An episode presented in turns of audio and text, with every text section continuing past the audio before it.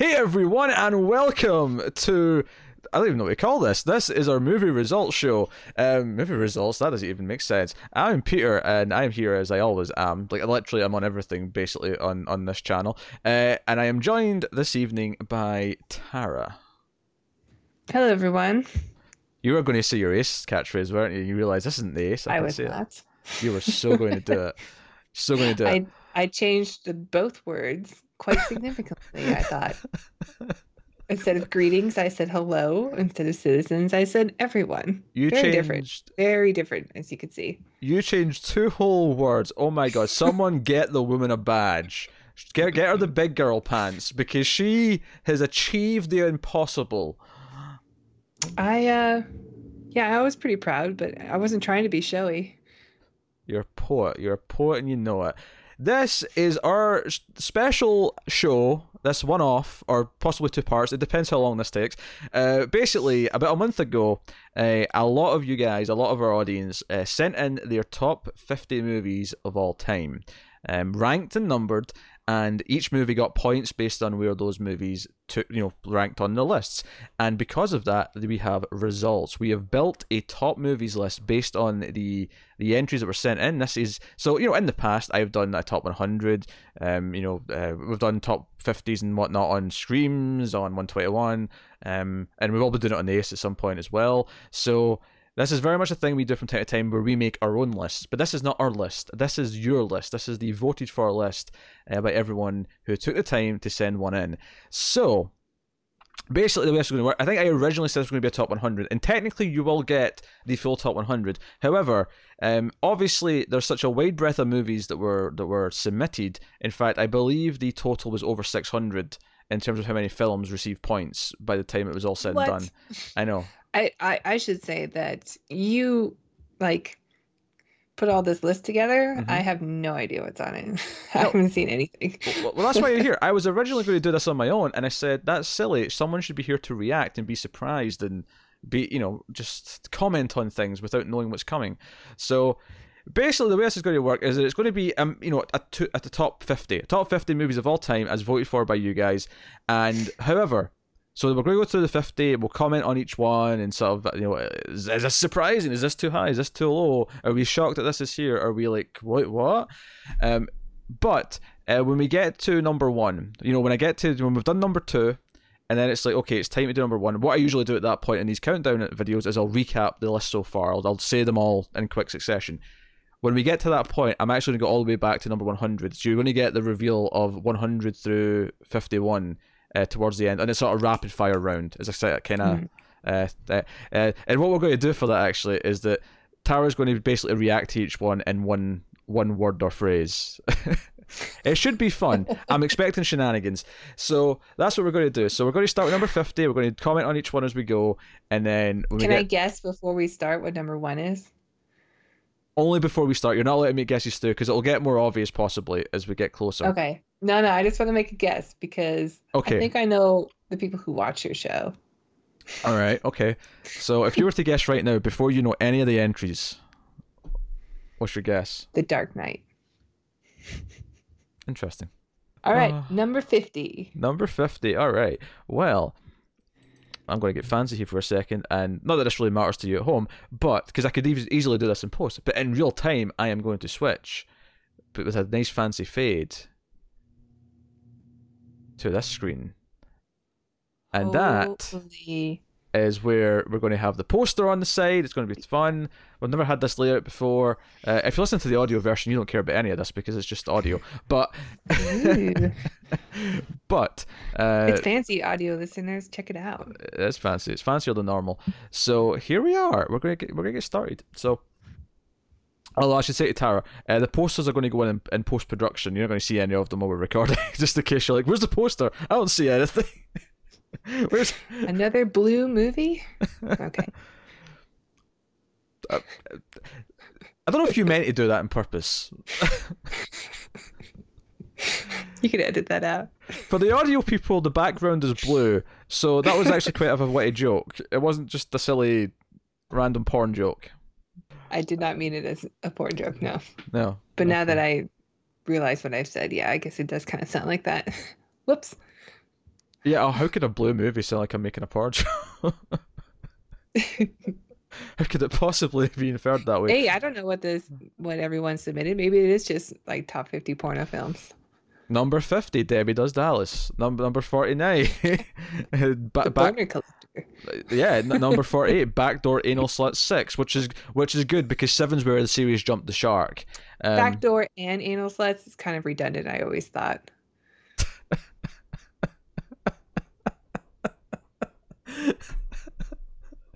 Number 47, A Wet Dream on Elm Street. Number 46, Armageddon On. Number 45, 10 Inch Mutant Ninja Turtles. All right, all right. Let's get going. Number 50 on the top top fit movies that was voted for by you guys. Number 50 is Casablanca. Hey, we got some classy, classy viewers.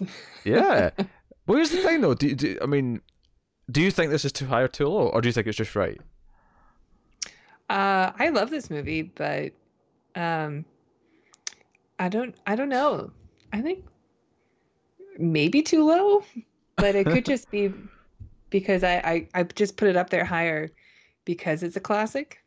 Admittedly, like it, you don't you don't know what's higher right. this. Admittedly, so you don't really know what's beating it yet. But like, I don't know. I, I feel like that's maybe one of the things that sort of like might stick out to a couple of these. Is like, whoa, that's actually kind of low for that movie, or that's kind of high for that movie. I think it's kind of high for our audience. Whoa! who I think is gonna put, who, who I think is gonna put like Endgame and Dark Knight and I- I stuff think- like that in the top ten.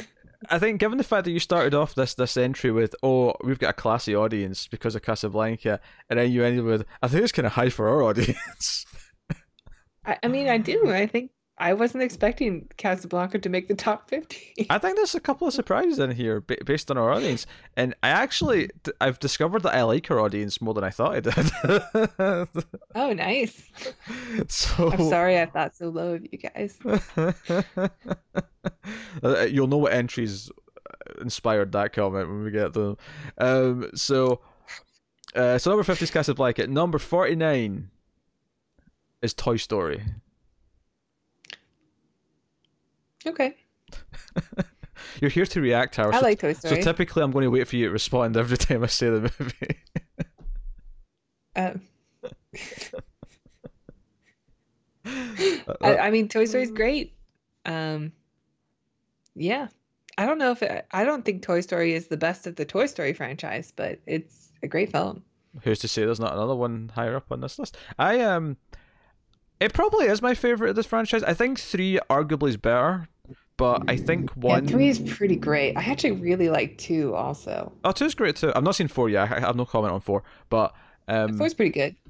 but like um, some people think two is the best one, and I actually think it's the weakest one. But I still think it's great. Don't get me wrong. I'm not. I'm not dissing two. It's just I think one has the charm of being the first one, and then three Yeah. has the we might kill them all scene. I know, right? Which like I when they all remember. start holding hands and they're about to be incinerated, I- I, was just like, "Oh my god, they I- can't get out of this." I don't. I remember sitting in a theater uh, for that. We'll keep this fairly spoiler light, but obviously we're going to talk about some scenes here or there, right? I don't. I don't think we've said too much, but uh, like I remember sitting in the theater for that scene, and they all start holding hands, and I'm like, they can. It's a Toy Story movie, but they just made me doubt yeah, it right. enough. I like They that too. They made me doubt I it just real enough. emotional. I'm like, hmm, hmm. Um, but no, Toy Story. Toy, Toy Story's a classic. Um, Yeah, yeah, Toy Story's great. I I think it deserves to be in the top fifty, and uh, good on our fans. You can fly if you want to. Excuse me. I believe I can fly. I can soar as the sky. I can't remember the lyrics, but it's a song he say that sings when Buzz is like when he's doubting himself and he's trying to fly down the stairs and he falls, and it's this really sad song. Um, but it's really hopeful at first. The music's really good. Oh, it's a Randy Newman song. I don't think it's um, "I Believe I Can Fly." No, no, he says that at one point. I'm sure. I'm sure that's one of the lyrics. It's, it's yeah, it's, it's not. No, I know. I know. I believe you can. I was a Space Jam fan as a kid. Okay, I know. I believe you can fly. Although it feels weird singing it now because R. Kelly's Oh my God, Space Jam better not be on this list.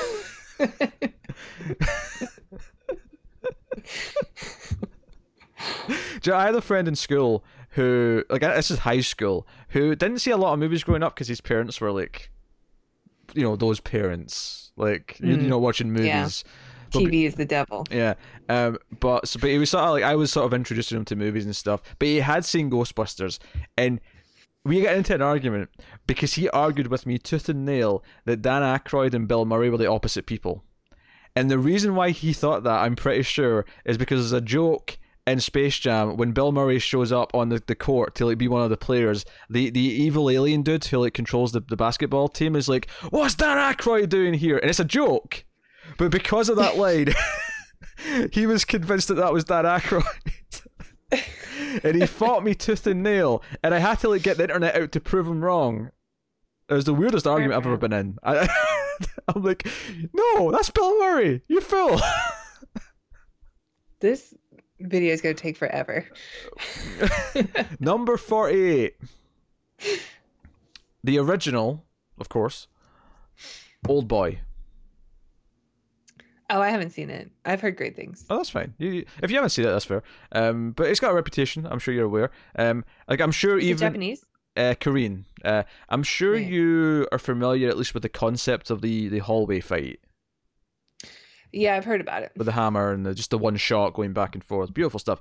Um, now, Old, Old Boy is a fantastic movie. It was on my top 100. It is a fantastic revenge film, and it is uh, got wonderful music. It is full of. I mean, it's weird. I'm almost getting into just what I said in my top 100 video because I'm I'm justifying it. But um, I, do you know I like about this I though? much to say. Yeah, I mean that's fair. But do you know what I like about this? I like that it shows that hey, we may have some foreign movies on this list. Again, our audience is classy.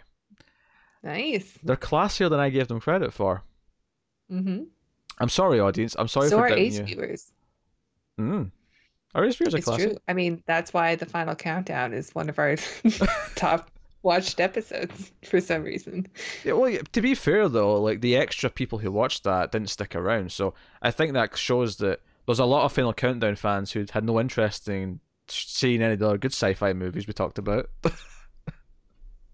they came in, right. they It's came in for that one episode and then left. They took Thanks, all you grandpas. they took their ball and went home. I say ball. What I really mean is their uh, their army, mil- not army, navy memorabilia like booklet Yeah. with with they put on their scrambled egg hats and went home. It's a thing. Yes. Um, very good. Uh, so Old Boy's number 48. Uh, number 47, Reservoir Dogs. Oh, we got our first Tarantino. I First. suspect this won't be our last because it's not his best film. Mm, mm. Honest, I think when we, we've done all the Tarantino entries, and this might be the last one as well. I mean, I'm not going to say if there is or isn't anymore, but I think because I, I I said to Tara, if you want to submit a list to be included in the the points, um, you're more than welcome. And Yeah, but that was homework. but she didn't do it, and I think she's going to maybe regret it. Oh, so the Hateful Eight didn't make it, I'm not spoiling a thing. I'm not spoiling a thing. but the Hateful Eight is the best movie of all time. That's not. that's not 2001. 2001. It's not 2001 Space Odyssey. Yeah. Um, Reservoir Dogs. Wait, what? It's, it's, it's funny. It's violent. It's it's it's a movie. It's a bottle movie set in a warehouse. I actually just found out this week that it was loosely inspired by a a Mario B- Bava movie.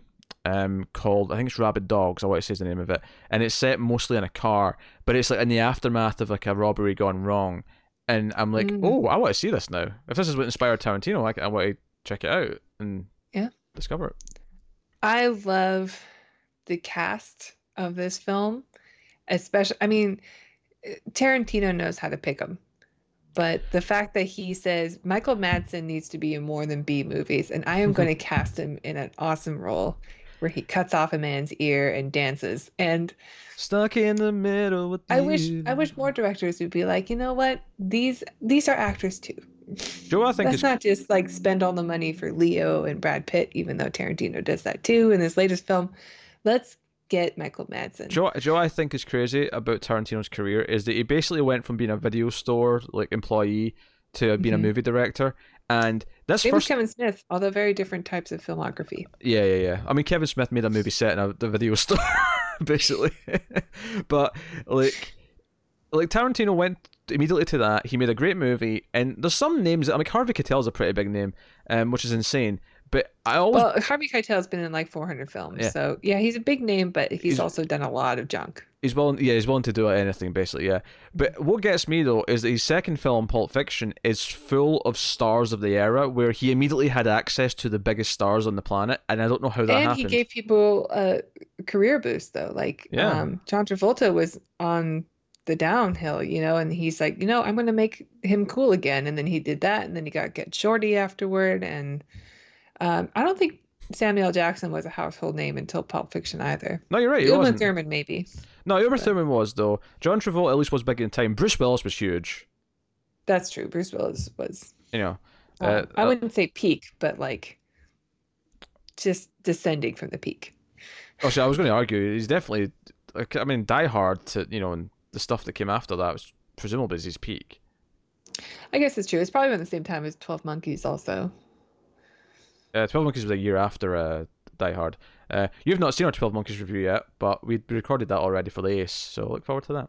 Um, Yeah. But uh, Reservoir Dogs is uh, is great stuff. Uh, number forty six is a movie I don't think you've seen. Uh, Diabolique, I've not seen it. and this I've is seen Danger Diabolik because it was the final Mystery Science Theater film, but And I've I- not seen Diabolique. which I believe is actually meant to be a good movie. So the fact that Mystery Science Theater did it is kind of funny. Um, because it's got a I don't think it's the same film. was it that the same movie? Okay. No. Because it's, it's I think I think it's Mar- one of Mario. I mean, Is it about a man who wears leather? it's a fu- it's funny that Mario Bava came up already because the Mario Bava, Bava movie I'm thinking of that has a lot of good buzz. Like I've never seen it why are our viewers picking Diabolique to be?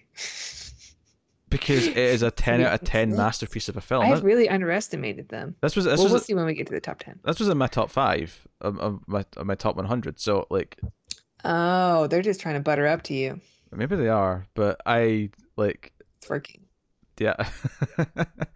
Diabolique is a goddamn masterpiece. If you haven't seen it, it is, it is a phenomenally suspenseful thriller uh, with deceit and you know murder plots and all sorts. And the ending is one of the best. It's it, it is absolutely wonderful. It's a French film from 1955. I, I cannot recommend it enough. Um, even Matt, who who typically he's you know Matt's the type of person who I need to read the movie. Like he loved it. So Hey, it's on the Criterion app. So if you have the Criterion app, or if you want to get the Criterion app, it's on there. Mm. Yes, the Criterion FYI. app. Yes, the Criterion, Criterion app's very good. hmm I agree. Yeah. It's worth the fifteen dollars a month. I just really wish I used it more. Uh, I actually have the, the Criterion Blu-ray of Diabolique, but uh, um, it's good that it's there for everyone. at A nice, reasonable price. Um, but yes, it's classic. Make sure you watch it. I'm happy to support Criterion, even if I don't watch the movies on the app. What you're saying is there's been another movie podcast called uh, the Criterion uh, Critique. Oh, that's such a good title. Criterion Oh, Critique. hold on to that. Yeah, I need to trademark that immediately. Um, so next up, number forty-five is Stand by Me, Stephen King adaptation. Oh, Nice. interesting. Um, this, this Terry is a, O'Connell and Wil Wheaton. yeah, yeah. I um, do you know, it's, it's funny. This this is maybe the first one here that I don't love. Like, I, it's a bit overrated for me. Um, I watched it when I was a kid a few times because I think it's one that we had on VHS, but uh, I don't. I don't know if I love it either. Like, I don't hate it. It's not a bad movie, but like, I saw it for the first time maybe like five, ten years ago, something in that range, and I thought it was fine. But I, I didn't. I mean, maybe maybe you have to grow up watching it. But then again, you just saw you said you watched it as a kid, so maybe maybe it doesn't matter. Yeah, but it's also very much not that this matters a whole lot, but it is kind of like a boys' film. Sure. And so I usually when I watched it was because I was watching it with my brother. And uh, there are like movies that are male centered that I love, but I don't think this is one of them. I think this is very much like We, Um, yeah, you, just said, oh, it's, ki- it's kind of a boys' movie, and I'm like, the night we like first met, we we we sat and bonded over aliens for like an hour, like. hey, that's got a female lead. sure. Okay, okay, that's, that's fair. That's fair. I mean, The Predator would probably be more accurate. Yeah, we talked about Predator a lot as well. Um, Yeah, Predator is a boys' movie. That's amazing. it's a boys' club film, but it's yeah, it's for every. It's so accessible, like it's for everybody. But I think this is very much about the um, experience of of young men and friendship and wanting to see a dead body. Yeah, which I don't really going get. on an adventure for something that they know is wrong. I don't really get that last part, to be honest. I can't say I ever wanted to see a dead body as a kid. Yeah, uh, I didn't see one until I was in college because I worked in the um, I worked in the science department while I went to school, so I had to deal with like uh, cadavers and stuff, and oh, didn't care for it. I've never Uh, seen a dead. Bo- biology is not for me. yeah, I've never seen a dead body uh, as of yet. It's not happened. So Yeah, I'll, I had I'll- to carry one. I had to carry three. Yeah, it's, not for me. Whoa. Um, so anyway, yeah, and also uh, Tara's opinion on Predator. There, I just want to make a point. There was a there was a disti- distinct moment in that that night, uh, where she exclaimed how much Predator, how much she loved Predator, and if you flash your memories back to the one twenty one review of Predator, Connor was like so like, oh, it's okay, it's not really my thing or whatever. That was Oh, so that was the moment where I got the idea for the ace, and where I knew Connor was not getting any other sci-fi movie ever again because Tara existed now. Because Uh, I get it. Because you I get it, understand. get it. So yeah, uh, Stand by Me is number forty-five. Number forty-four. Suck it, Connor. Oh, that's another point in the uh, Tara uh, employee of the month column. uh, number forty-four is Return of the Jedi. Ooh, very cool. I, it's not my favorite of the Star Wars films, but I, I certainly don't think it's bad. I, I, I actually really love this film. Um, the thing that always stuck stuck with me from Return of the Jedi is the opening scene in Jabba's palace with when you finally get to see Luke and he has all this confidence. He's wearing all black. He's got his new lightsaber, and it's and, and of course the ending which is the major arc of his hero's journey and all that and becoming not like his father but yeah trying to decide if he's going to go full light or full dark. And it's it's it's it's still emotional. It's still well done. It's a great close to the trilogy. Uh, i think i think the whole trilogy can be seen as one to be honest and maybe if you want to count this as like the way Return of the King was counted at the Oscars for the, the trilogy and it wasn't rewarded for it, then yeah, it could be on the top 50, but Wait, hold on. I, I don't know. It do seems you- a bit high to me. Do you think that the other two aren't going to be appearing above this? Oh, I, I know they Yeah. are. I just Um, hope that that A New Hope or Star Wars, as we're supposed to call it, is higher than Empire Strikes Back, but probably isn't. Hey, Tara gets more points because I also prefer Star Wars to Empire Strikes Back. Oh yeah, Star Wars is my favorite of all of them. Yeah, that's my favorite Star Wars movie too. Um, Although I also really love The Last Jedi. that is not. I mean, don't, don't get me wrong. Last Jedi is better than the prequels, and it's better than Rogue One. It's better than all those. Not the last is Rogue One, but yeah. that Darth Vader scene's so good. All Oh, dear. right, let's keep this thing rolling. Yeah, yeah, yeah, yeah. I'm in charge here. Yeah, Return of the Jedi, number forty-four. Um, my my thoughts, just just briefly, if I can say my piece on Oh, it before we them move too? on. Yeah, um, I, I I like the opening. I like the the ending. I think the fight with Vader at the end is really good. I do think the middle suffers when they're just running around in the forest and we have the whole subplot with Ewoks. Like, I think that part really drags it down compared to the other two. I think that's that's what, for me. That's what makes it easily the weakest of the, the three. You know, not not bad. Like, I still Oh, it's definitely good- the weakest of the Yeah. three. Um, but I don't hate Ewoks. I don't have Ewok hate. I think they're cute. I I like them. Uh, I like the whole world. Uh, it does seem like a little bit of a cop out to just have a second Death Star, but that's all right. Like the most important part is Luke and his story, and we get a really nice conclusion to that in this film. So uh, I I do really like Return of the Jedi. I don't think it's on my top fifty though. Yeah, I would also agree it's too high. I don't think it should be on a top 50 list, but hey, but I mean, people are going to argue. Um, at number 43, speaking of threes, Indiana Jones and the Last Crusade. I love this film. I'm actually glad this one's on here. Uh, I like it. I mean, I wouldn't put it in a top fifty, admittedly, but I do like it a lot. It's, it's definitely the second best one in the franchise. It's the one where I mean, uh, Raiders of the Lost Ark is funny, but the the chemistry between the father and son, Indy and his dad, are is so good, and the comedy really works in the third one. So I think that's and and it kind of it really moves pretty far away from the last film, which was a bit Dark. or a bit like a lot campier and darker, like you said. But this one kind of goes back to let's just go back to fighting Nazis and what works for Yeah. Indiana Jones, and it really does work. I like that one a lot. Yeah, that's good. It's good. Um, I've not seen it in a long time. I feel like whenever I get in the mood, I just put Raiders on. I never like find myself putting the sequels on as much. So, um, I'm sure I'll remedy that at some point. But uh, Yeah, Last Crusade. I think is I think uh, Last Crusade is is uh, it's great. Yeah, maybe it doesn't belong on the top fifty, but it's it's a fun film, and I like I, I think I like the whole film. Like, there's not a dull moment. Uh, number forty-two, The Incredibles. Yeah. I um, The Incredibles is probably my least favorite Pixar film. Whoa, you are the opposite of Connor. That's kind of funny. Um, I do like The Incredibles uh, quite a bit. Um, I don't put it in the same pedestal that Connor does, though. Like you know, I, I like it a It's- lot. I think it's a dad's film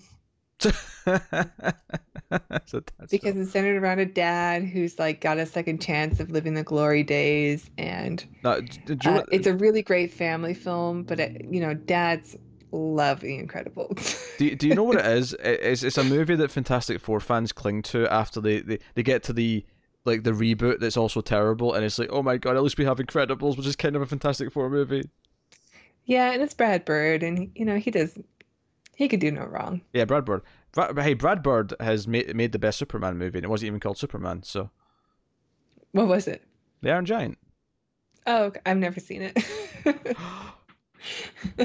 He is an alien robot from space, so we will. I will watch it. Yeah. that that is ace worthy. That is ace worthy. We can do that in ace. Um, not that we do a lot of animated stuff, but we can make an exception. We can make an exception. I for... love Tomorrowland, and I also did Tomorrowland, so I also really like Tomorrow. That that movie got a bad rap. I actually really liked I it. know it does not deserve it. It's the so good. Optimism in that movie was delightful. I, I, I really liked the Right? actress who I can't, I can't remember the name, but she like she was great in it. Uh, obviously Clooney was fun. Like no, yeah, she's like the. I hate to call her this, but she's kind of like a, like a dollar store version of Jennifer Lawrence. Aw. but, But she was great. She was great. Yeah, I, I really like Tomorrowland, uh, and I love uh, my favorite Mission Impossible is easily the Brad Bird one. Like, you know, uh, some of the other ones are really enjoyable, but the best one is the Brad Bird one. Ghost Protocol. You know, when he's dangling off that building, the team dynamics, great. So, uh, yeah, so I'm t- I'm taking this as the the Brad Bird gets a slot entry. I, I I said yeah, but but I don't think that Ghost Protocol is my favorite. But yes, You agree I with love those films you, agree except with for the, the second. you, yes, the second one's terrible. It's garbage. But you agree with ev- you agree with everything I, I said though about it, even if it's not your Yeah. favorite. Oh yeah, I agree. Yeah, yeah. Um, which one is your favorite? Um, I I really have a strong affinity for the first one. Okay. I really do. And um, I also really like the fifth one a lot. And Fallout was really great too. I like the sixth Four, one. five, and six are like on equal par, but um, I just have a lot of attachment to the first one. I think I think five's a bit weaker than four and six. Uh, I, I feel like five is. I mean, it's not bad, but it feels the plot is oddly the exact same plot as the first movie, and it was really taking me out of it as I was watching it. Um, and it bugged me when I was watching it that they, they lost like Paula Patton from the last one because I'm like, I really liked her character. She like was a good. Yeah, I like her team. too. She's kind of disappeared from from the cinema these days. I don't know Yeah. why. I, I don't know either, but it's just, the you know, but I thought I thought the stunts were still good, obviously, and I thought six had really good action stuff.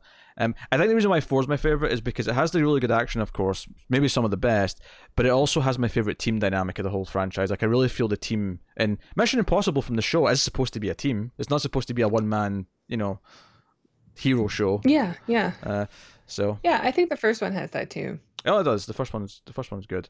Uh, it definitely feels kind of weird to watch compare, you know, what compared to the later ones. I know it, it's definitely dated, but Yeah. I still just love that one. Obviously, Mission Impossible is much better, but it is it's kind of like a a milder version of what happened to Fast and the Furious, where you look at the new ones and it's all this big superhero action and like like riding cars off buildings and like torpedoes and like even the spin-off has like a supervillain who has like meta powers and like the first movie's like oh they were stealing DVD players off of a truck because DVD players were valuable when that movie was made and that's that's how Never how seen it. it I've only seen the seventh one.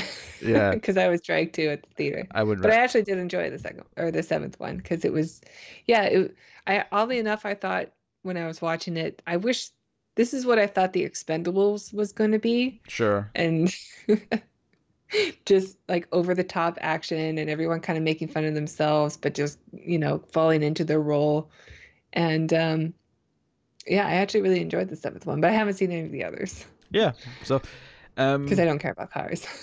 Yeah, not nor do I, nor do I. Uh, so that was Incredibles. Somehow we were talking about Mission Impossible. I mean, that was because Brad Bird, but then we got to Fast and the Furious. Uh, but uh, Incredibles at number forty-two, and like I was about to say like a minute ago, um, I'll take this as the Brad Bird slot. Like this is Brad Bird getting an award for all of his efforts, uh, unless something else pops up higher up in the list from Bird. But I, I don't know. Anyway, I suspect no. Number 41, The Goonies. Oh, interesting. It's a fun film. I love The Goonies. I, I mean, it is. It's just uh, the Goonies gets a lot of like hate these days. It seems like I, I I just assumed that everybody liked the Goonies until more recently with YouTube and stuff and watching movie reviews and people were saying like, oh, it's it's overrated or it didn't what? Click with them. But it, it's just a fun adventure with kids and pirates. Like, I don't understand how you can't have a good time with the Goonies. So I'm glad it's on here. Yeah, who are these people? Goonies is fantastic. Go- Goonies is a, a, a quintessential childhood movie. Yeah. Um, Isn't it like a secret Spielberg film also? he, he produced it. It's Richard Donner who directed it, though, who did Superman and all the Lethal Weapon movies. Richard Donner's great. I mean, Oh, like, okay, yeah, yeah, like yeah. It's no wonder it's a good time. yeah, and that's why there's a big Superman reference towards the end because Richard Donner directed Superman. Yeah, that makes sense. So you know he's having fun with it. The villains are great. Joey Pants is one of the villains I love, and uh, the kid obviously you know Josh The Brolin. woman from uh, Throw Mama from the Train. Uh-huh. Uh Josh Brolin, of course, grew up to be Josh Brolin, so that's great. Uh, That's Frodo is in there at a younger age. Not Frodo, the other one. Uh, no Samwise. Sam, there you go. You know Lord of the Rings. You can you can correct me on this. Yes, I hope they are on these lists. um, and you know, it's, it's a fun adventure. It, it, it, you know, the whole point of that movie is to take that kind of feeling as a kid and like you want to make an adventure to spend the afternoon on a rainy Sunday, and that's what that movie is. Yeah. It just literally does it and has them go on this adventure on a rainy Sunday. It's great. hmm So, oh goodness, I applaud. Good job. Uh, number forty, completely different film, A Clockwork Orange. Not my favorite Kubrick film, but Mhm. uh, a lot. It has a lot to say, and I'm glad it, it exists. And uh, probably the best Roddy McDowell performance. And yeah, The best. You mean Malcolm McDowell? Mal- Malcolm McDowell. Yeah, sorry. Joe, I was about to make a joke, and I was like, "Wait, she said the wrong name, Malcolm McDowell." Um, I, my, Malcolm my, McDowell, my joke yeah. still applies because I was thinking of who's in it, not like what you said. But um, what so you're saying that you're saying that Rob Zombie's Halloween isn't Malcolm McDowell's best performance? Are you a fool? uh, no. Um, and, and I do like he's a great Star Trek villain, but um, As it was I mean, Generations. is it's a special film. It has a lot to say, and it's Kubrick. So, Mm. what am I going to say? No, it doesn't belong here. Of course, it does. Oh, it's a it's a phenomenal movie. How it's shot, how it makes you feel. Um, it makes you uncomfortable. Kubrick himself, you know, got it banned in the UK like for years. Um, Color Cards is a very unique film, and it's it's very uh, surreal, and obviously the satire's in there. Um, And it's Kubrick, so you're getting the atmosphere. You're getting just a master of the craft. Mm-hmm. Yep. Uh, so no, that's good. Uh, number thirty nine. The Terminator. Way too low. yeah, this was in my top ten. This this is a bit low for my taste. Uh, yeah, way too low. Yeah, uh, you you could hear us talk about the Terminator extensively. We talked about the Terminator for like over ninety minutes uh, on the. Well, Ace. it was mostly you, but it was just like you reaffirming why this is one of the best movies of all time. yeah, I felt bad after that. I kind of hogged the mic a little bit, so. Um, I just let you go, man. Like you, you, you had done all the research. You clearly have had this conversation many times before. So, yeah, Ter- Ter- Terminator's uh, it's everything. It's, it's the quintessential cyberpunk horror movie. Nothing else even comes close. It is you know. It's perfect. It's got Michael Biehn in his prime, and uh, James Cameron. Like if anyone else made this film, I know we brought this up in the in the review, but if anyone else had made a movie about a machine that comes from the future to back in time to kill a waitress because she's going to give birth to somebody who would lead the resistance in the future against the machines. Any any other film would have made it a B movie and would have made it terrible. It would have been cheesy, mm-hmm. but for some reason James Cameron can make anything work and make anything into a masterpiece I, when he touches it. I, have said this. And I've said this before. Even the future stuff, which should be corny as hell, yeah. is awesome. That's great. I've said this before, but I feel like half my favorite movies are movies that should be B movies, but they're directed by people who took them seriously and made good movies. Mm-hmm. And even the studio thought this was a silly B movie. They they put it out thinking they'd get like one weekend of like decent money and that'd be it, it'd be dead. And it started, you know, ballooning and people started to go see it. The word of mouth spread. Um, I remember there's a feature on the extras where Arnold talks about how uh, they only marketed it towards men because they thought no one else would want to see it. And then after it came out, they realized, hey, wait a minute, there's actually a pretty strong female character in this and a, a good love the story. The lead is a female. Yeah. I mean, the lead might be the Terminator, but like. no, that, that, yeah. no, he's the title character, but he's not the lead. The lead is Sarah Connor.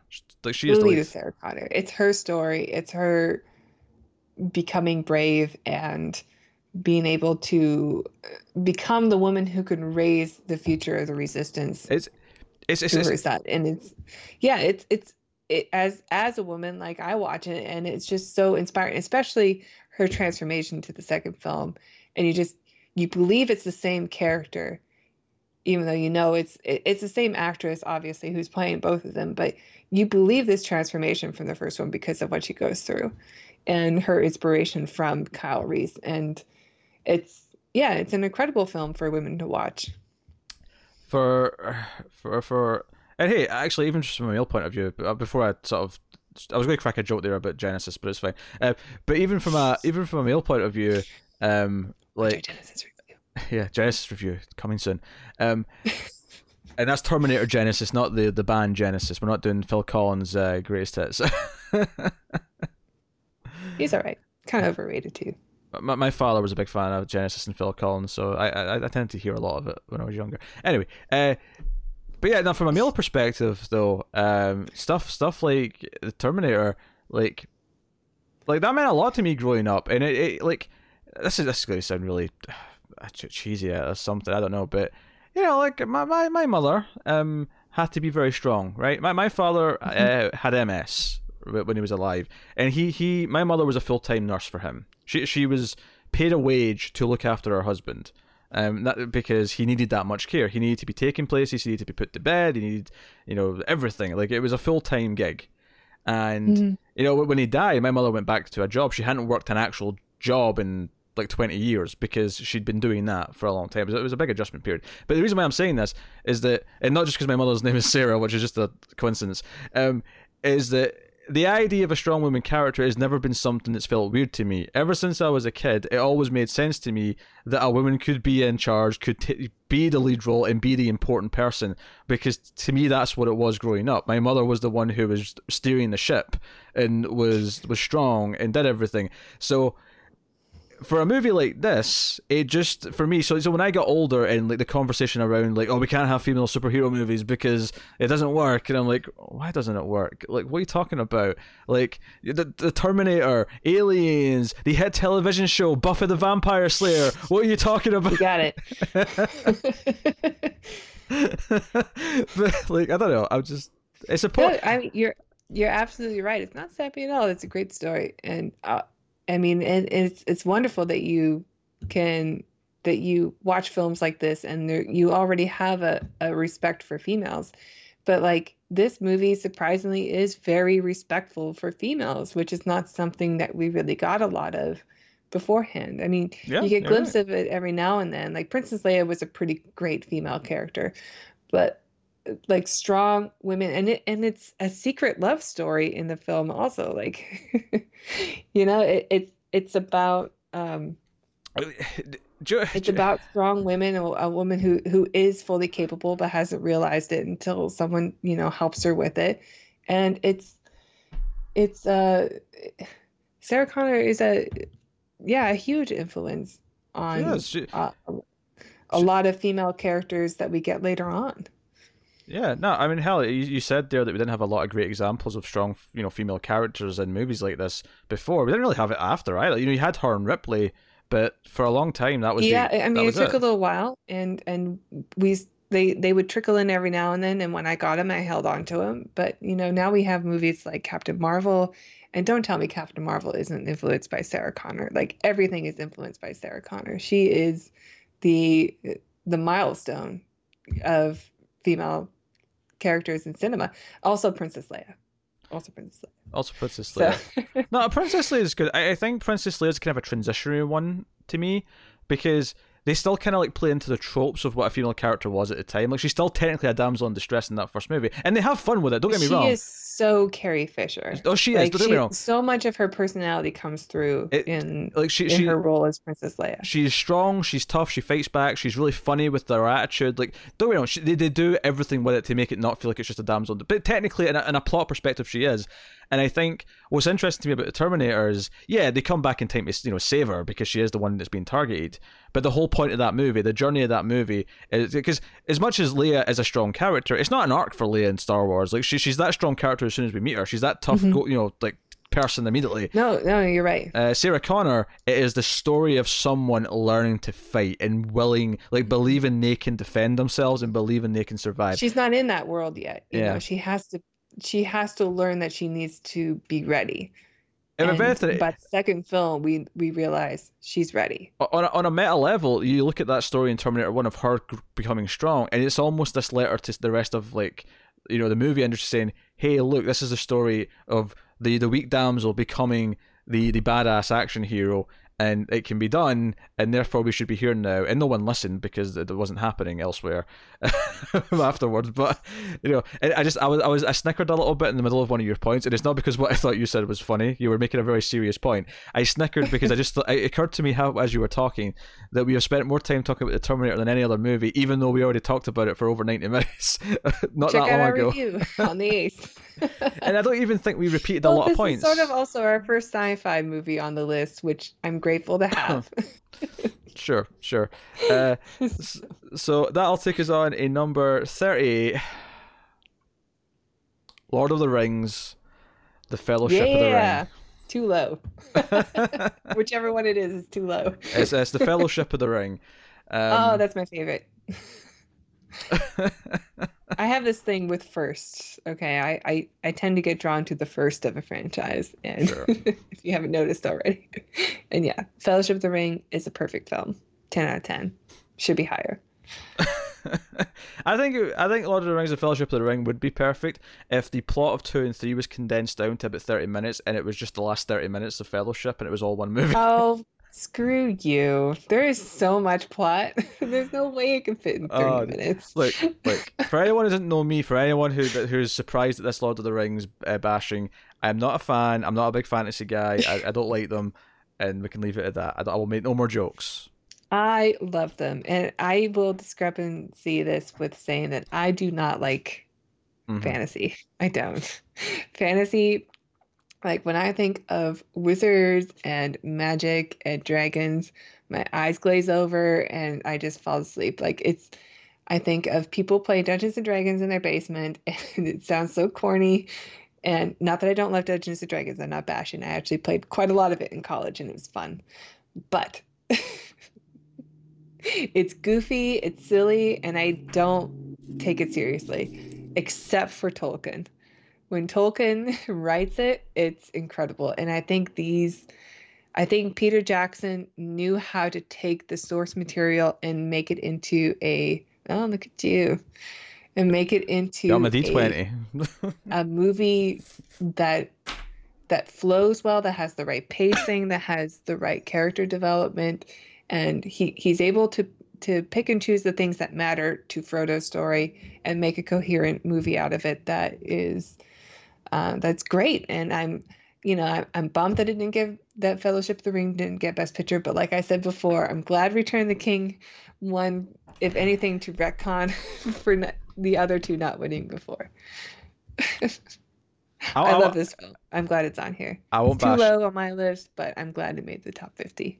I won't bash it. I'll I'll let you take the moment because you actually care. And obviously, people care because that's why it's here. I will not say I do. I love else. I love these films. I love this world. And Tolkien has a beautiful way with words that makes fantasy work. Um, I'll, I'll say one positive thing. The music's pretty good. Oh, that score is beautiful. I love listening to the Shire tunes. Dun dun dun dun dun. It's so positive and you feel like you're in a field of green where like every neighbor loves each other, not like America. So yeah, I, Uh, I love the music. All right, number thirty-seven. It's gonna take so long. yeah, this is clearly a two-parter. We've established this. This first part's only going to twenty-six. Um, we'll do the second half uh, next week. Um, so this is uh, number number thirty-seven is. I need to do it. Welcome to Jurassic Park. Way too low. Hello, John. Hello, John. Hello, John. Hello, John. I really hate that man. I, I'm even wearing my white shirt. I didn't even do that intentionally. That's. Oh yeah, I'm in my you need more linen I'm and a my, cane. yeah, I'm in my Hammond outfit. As soon as my hair goes white, um, I'm going to be nailing it. Uh, Jurassic Park's a wonderful film. Jurassic Park, I've said this before, I'm sure on shows, but this was the first movie I ever saw in movie theaters. I was four years old, and dinosaurs were the coolest thing uh, at the time. So, you know, there was a T Rex. Yeah. We have a T Rex. Jurassic Park wasn't my first movie, but it was the first movie that I remember becoming a movie fan when watching Sure. it. Sure. I I watched Jurassic Park and something clicked when I saw it where I went, I didn't know that movies could do this. And it was the first movie I watched where I thought, I need to know who directed it. And I need to watch everything else that director made. Whenever I saw Sam Neill in something, I thought, I have to watch this because he was in Jurassic Park.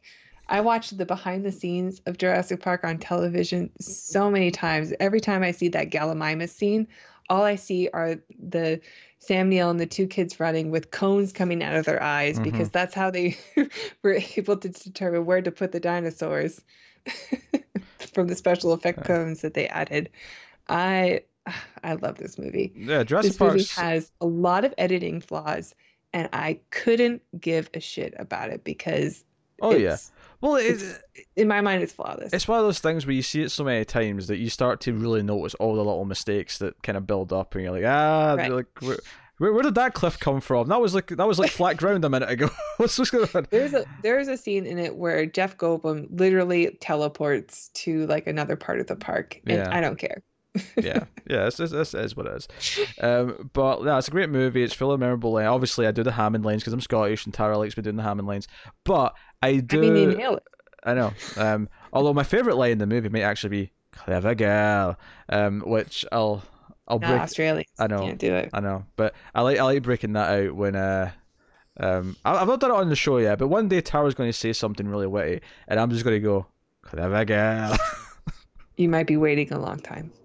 Oh, oh, it'll happen. It'll happen one day. Um, and of course, this wasn't the first movie you saw in theaters. It'd be so weird if you waited to the age of bleep to Don't- see a movie in the don't need to theaters. I, I hope you it. add a beep in that. I just bleeped it. I, You black out the mouth and you go beep. I literally just bleeped it live. that was my joke. Sorry. This might be gin. Are you still drinking? Look, I pre-gamed with my mom earlier with a martini, and uh, just gotta keep keep it going. Okay, okay, all right. Jeez. Uh, so Jurassic Park's at number. It's the weekend. Jurassic Park's number 37. Jurassic Park's number 37. Uh, which will take us out to number 36. number 36 is Drive. Why? You shut your drunk mouth and you will listen to why this movie is fantastic because Drive deserves to be up here. It deserves to be higher, even. Drive is a phenomenal film. It is oozing style. You got Ryan Gosling there as the driver. Uh, the opening driving sequence is like one of the most suspenseful little things ever, and it's got it's a great it's character arc. it's got a great character arc, um, great soundtrack. The whole thing is absolutely like just mesmerizing, and, and you're just drawn in. It's Refn is a phenomenal director. This is the most mainstream thing he's done. His other stuff is very artsy, uh, but I think this actually works for most people. And Tower's just Um, weird. I'm not a fan of Christina Hendricks. Um, she's all right. I mean, she, she, she, she's. How, how do how do I say this without just say, sound like I'm I'm praising her boobs? Uh, she, she, she She is boobalicious, but I'm not a fan of her acting. yeah, she was in Firefly. For the record, Right? She was there for her body. I remember that role. oh come on, she, she was not skimpy in that at all. What are you talking about? She wasn't. You're misremembering. You you're remembering boobs where there were no boobs. All I thought were boobs. That that's your dirty mind. I, I don't. That that was that was. I mean, yeah, whatever. She's she's a fine woman and a fine actress, and a fine, I'm sure a fine human being. But the movie itself is boring. I completely disagree with that. I this. don't understand the praise. I, I'm sure there's a lot of atmosphere. Um, the opening scene where Ryan Gosling's just chewing on his fingernails and wears a scorpion jacket, and everyone thought it was really cool. And I don't, I don't get it. All right, all Maybe I right. Okay. Maybe I'll give it another chance one day. You remember how in Lord of the Rings I just shut up and let you praise it, and then we moved on? Remember that? Remember how nice that was? Yeah, but this is my show, so everyone wants to know my thoughts.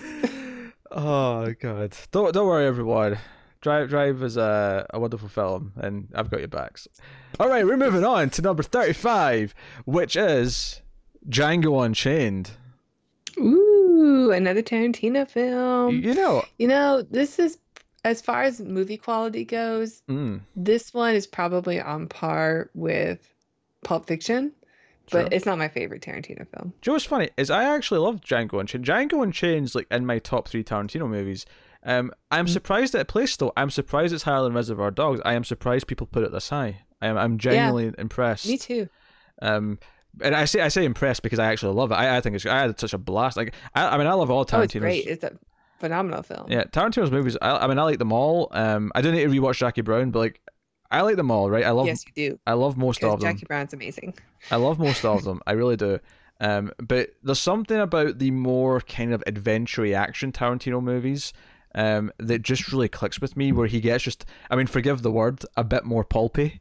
Um, Yeah. and Yeah. it just works. Like, see, see the moment in Django Unchained where um, he's, he's he's realized he's allowed to pick his own clothes, and there's a little joke where you see him in this ridiculous outfit. That blue suit is all I can think about when I Yeah. think of Django Unchained. I love that moment. but see that moment He's so proud. where he comes out uh, to defend someone who's being whipped. I think I can't remember the exact scenario, but he comes out to defend someone, and it does the hero shot where it's the low angle and it tracks in towards him as the music as, as the as the uh, the trumpet kicks in, and it's this like Mhm. heroic moment where he's here to save the day. It's like. Tarantino just knows what he's doing. He knows how to like put in these almost cheesy moments from old movies, but make them feel like they just work in the tone Yeah. of the film. And he's so good with actors. Oh yeah, Like, I- absolutely. I, mean, I think Jamie Foxx is a phenomenal actor, and I I think the, you know, general audience would agree. And oh yeah, I obviously the Academy agrees too because he has an Oscar. don't get don't get me But- wrong. Like he, but he is so good in this movie, He and I know it's all the direction. How, how many Christoph Waltz and you know, cause yeah, because Jamie Foxx he can he can suck too. Like, did you see Amazing Spider-Man two? Because Jamie Foxx can I be bad. not. I did not care to see that film. He's I like, saw the first Amazing Spider-Man and said, "I'm good." do, do you know what Joe he is in that movie? He is basically like Mister Freeze in uh, Batman and Robin, except he doesn't have all the one-liners. All right, everybody, chill. but he looks like Mister Freeze.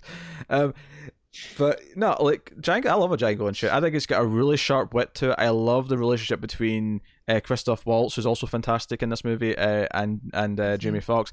Um, I don't want to spoil anything, but there's a moment. Um, I'll just say the words uh, of Wiedersehen and like the way that's used at one point and the way it's set up and then paid off is like this touching thing, and I Yeah. love it so much.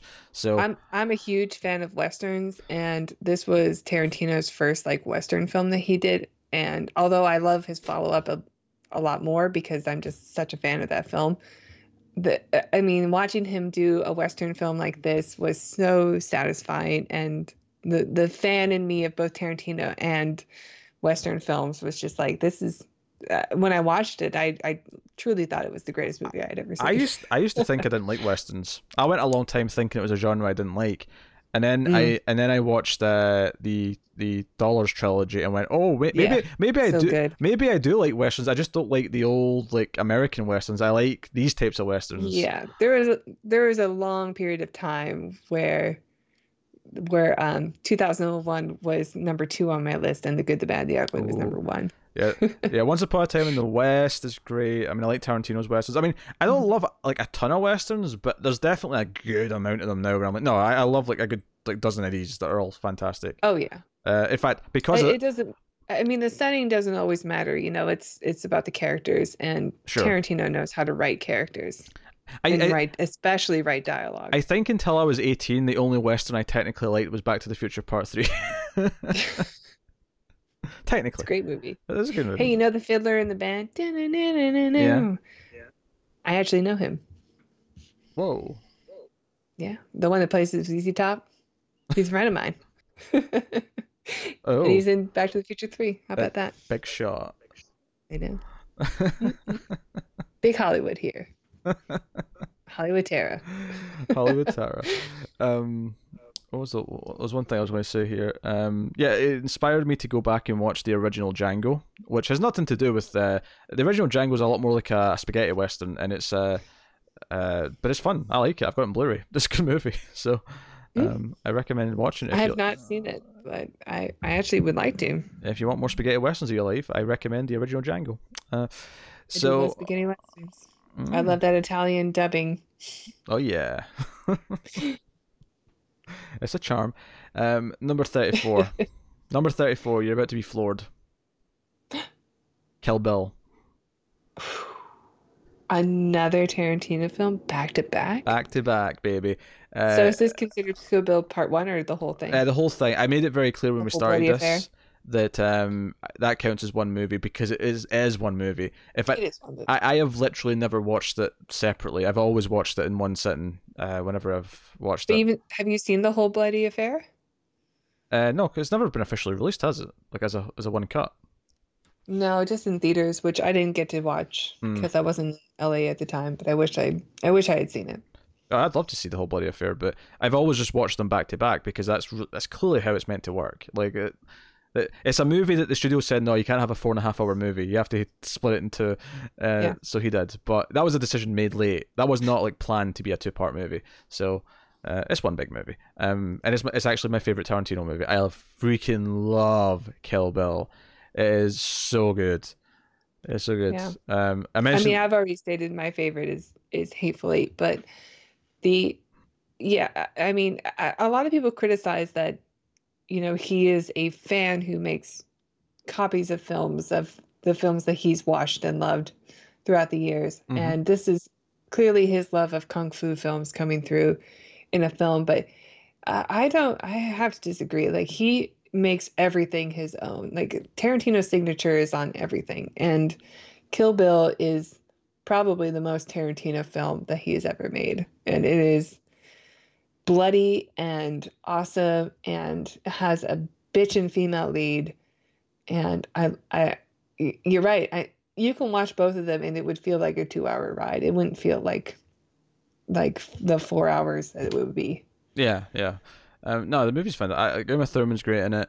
And the fight scenes are fantastic. You know, Tarantino's really, actually really good at directing action, um, uh, which is not something Oh, you, yeah. you don't really think about him doing that as much. You think about him having characters at a table talking to each other, but he's actually really good You're at right. action. Most of his actions are just people pointing a gun at each other and then dialogue. There's not a whole lot of action in it, but Yeah. actually, it's quite good. Yeah, but in, yeah, unless you get the Crazy age fight, you get you know the the opening fight with uh, uh Vivica Fox, you know, with a, their The knife fight. the knife fight, yeah, um, and you know where they they bleep her name because we're not allowed to know that her name is Beep Bleep.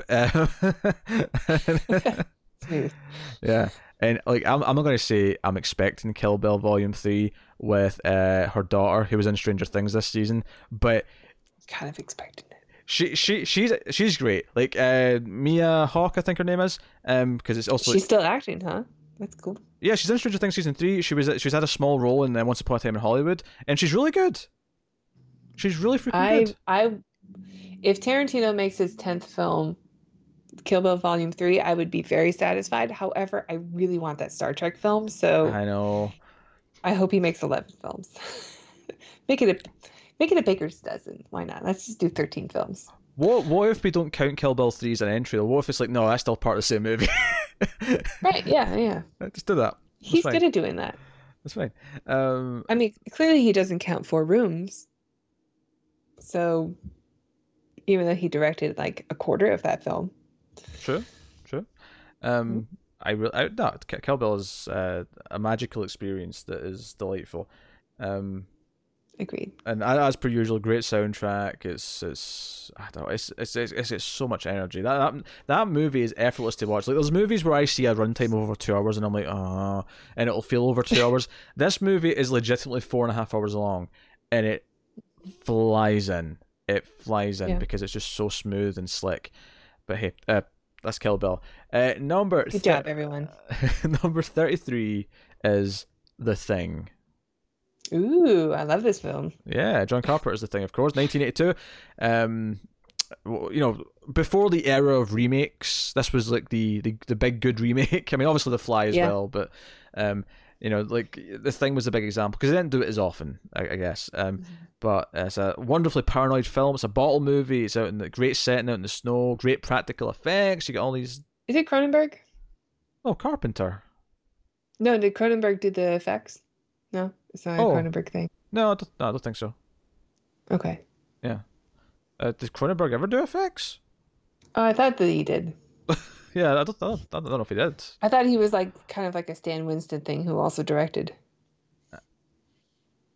I, I don't think so, but I mean, you, I mean, I, I may just be wrong though. I may just not know about this, but as far as I know, no. Okay, never mind. But I'm Uh, sure I'm wrong. practical effects are great. In fact, do you know how good the practical effects are? There was a scene in It Chapter Two that was basically a scene from The Thing, um, and it looked like garbage. It looked straight up garbage, and it looks fantastic in The Thing, and that was made like almost forty years ago. So you know what? Suck it, suck it, Because Andy Muschietti. practical is always gonna be better. if you can, that uh, that's the thing about those films in like the 80s and early 90s, where where the CGI just wasn't there yet, unless you were Spielberg. So you would have to do the things that you could do with practical effects. You always did, and then things that you couldn't do, you would make work with with the digital effects. But that's why Jurassic Park still holds up so well and the thing holds up so well and even these new like star star wars films that are coming out like the force awakens looked great because they put practical effects back in it Yeah, but that's why the prequels don't hold up because they were all. and that's why the prequels Yeah. don't hold up you're right and it's or, or like so many movies from the early 2000s and late 90s just don't they look worse than their predecessors because they thought we have the technology now and they just didn't. They, Yeah. they didn't. It looks so bad. And yeah and and because you know that it's that it's a real uh, a, a real entity there that Do- they've do you- created the actors are reacting to something real that it it, it resonates with you like you react to it as well Do you know what? It, do, you know what, kind of is like? It's like um, obviously you can have bad practical effects, and a lot of low budget movies back in the day would have bad practical effects, and it would take you out of the movie. Right? The difference with CG is that CG, just like practical effects, can be bad or good, and if you have the right people doing it, you spend enough time doing it, you can have great CG and it'll work and it'll hold up. The difference between them though is that with CG, like they kind of treat it in this weird way where they still spend a lot of money on it and think they can do everything with it, but it'll still end up in the low end of the scale. Like you know, it needs. To... I mean, look at Justice League. I How know. hard is it to make a mouth? Apparently, pretty hard. We're not there yet, apparently. So I mean, well, h- h- how hard is it just to like you know not hire Zack Snyder and make a good movie so so you don't have to cover up a mustache for like well, half the film? Yeah, but I saw Fallout, and the mustache was totally worth it. So well, see, they're in the right to defend keeping the mustache. I'll, well, I'll say this. I'll say this. If Justice League was actually a good movie, but it just had the mustache They thing, would have just given Superman a mustache. Clearly, that's the way Yeah. Henry Cavill should look. But if Super, if, if, Justice League was actually the Justice League movie that I would have wanted as a DC fan, I would hate that Mission Impossible movie for causing that mustache problem. As it is, though, it's a mess. So I don't really care. It's whatever. Yeah, screw yeah, it. but the thing is, I watched Justice League, and I I know why just Joss Whedon decided to put that scene in it, but I don't think it was necessary. It didn't need to be there, and because it looks so bad, just cut it. Just cut it. What do you mean that one Doesn't scene? need to be there. It wasn't just one scene. It was like fifteen scenes. Well, it was the opening scene that was the worst. Okay, sure, yeah. But it was it was bad throughout the whole thing because there was scenes like later on that he, he still had it as well. It was Those were not as noticeable as the first scene, but the, the first scene was just the worst. I think It that's just I it think was- that's, you couldn't not look at his mouth and be like, "Why do you have a baby mouth?" that's I think that's just because it's the first time you see it, so it hits you with that. Whoa, this looks bad. This is not human. This is this is weird and disgusting. What's happening? Although I guess Superman's an alien, but it, it still doesn't work. It doesn't work. But just yeah, cut it. Just cut it. It, it would have been so much better if you just cut it. so the thing has great practical effects, is what we're saying. Yes. And And good don't music. watch Batman movies. or not Batman movies. Super. Don't watch Justice League. Don't watch Justice League. Uh, yes, um, it's funny because we we did a TV show uh, last year called Homecoming from the creator of Mr. Robot, and it, it did this thing where it was using music from different movies, and there was like a Brian De Palma track at one point from Body Double, which was I, I noticed uh, was really this really upbeat music, and later on in the season when like something tense was happening, it, it, the thing music came in, it was like bum bum, bum bum. And I'm like, that's Cool. the thing. What the hell? And it just it was so is good. that the is that the one with um Julia Roberts? Yes, yeah, she was in season one. Yeah, yeah. Uh, him. I remember the oh, sorry. advertisements, but I didn't watch it. Her, her and Steve Zahn. Not Steve Zahn. Sorry, Oh, no. this season. It's not Steve Zahn. It's the guy that I always confuse with Steve Zahn because they look very similar. Oh, it's not Bad Ape.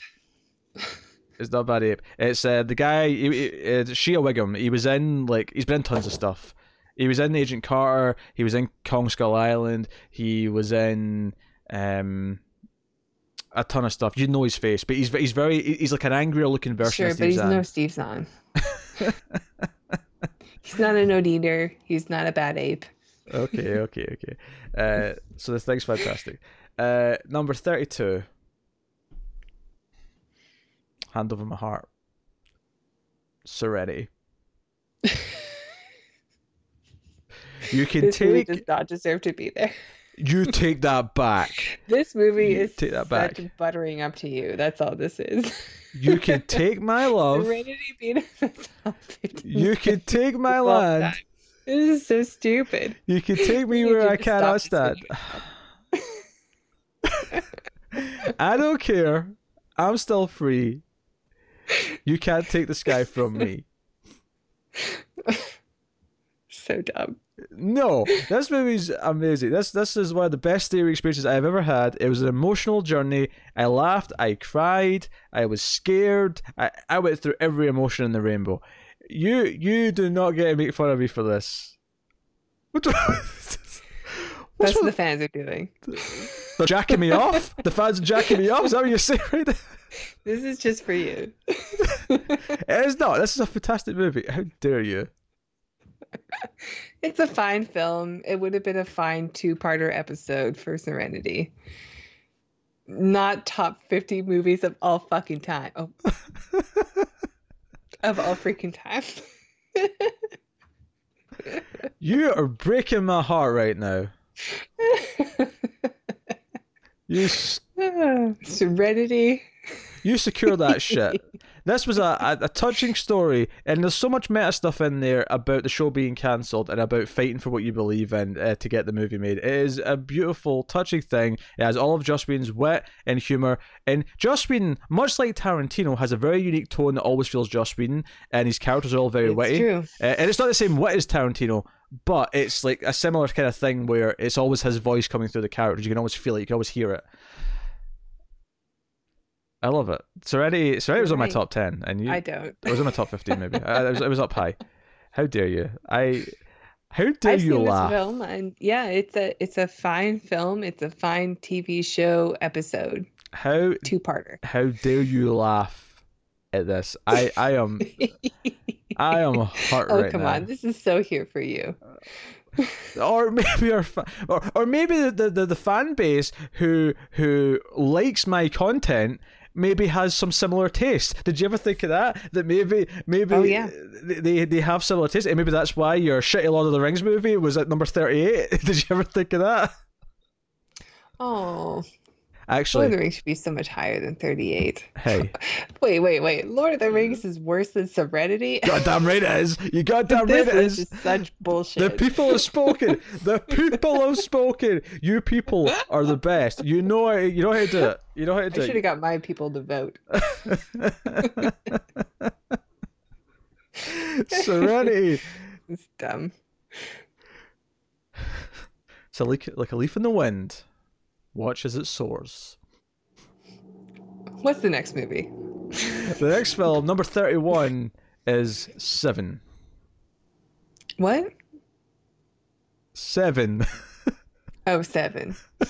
I'm Oh, sorry. yeah, I like this movie. Is it getting more difficult? Is my accent getting worse, or are you just drunk? Like, what what option? What which one are we on? Well, I try to keep the, the volume down pretty low so that it doesn't pick up on my microphone because I don't like wearing headphones because I have amazing hair and I need to let it, you know, flow. and headphones would impede that. So yeah, sometimes I struggle because of the accent and the volume being low. but yeah, seven, seven, great movie. Great movie. A lot of pictures that will stick with you for a long time. Mm-hmm. It's actually much better than I I remembered it because we did it on uh, Influx like last year, and I I was surprised. What's in the box? That's in the max. Uh, but I was surprised because I'd kind of forgotten what the actual like emotional core of it was, and it's actually got a good little character story in the background of it or within it, Mhm. on top of the you know the actual you know hunting the serial killer and whatnot, and the cinematography. Oh yeah, I mean, there's a reason this movie sticks around as a classic for you know uh, these types of films, and it's it's definitely because of the character that you that you're really invested in.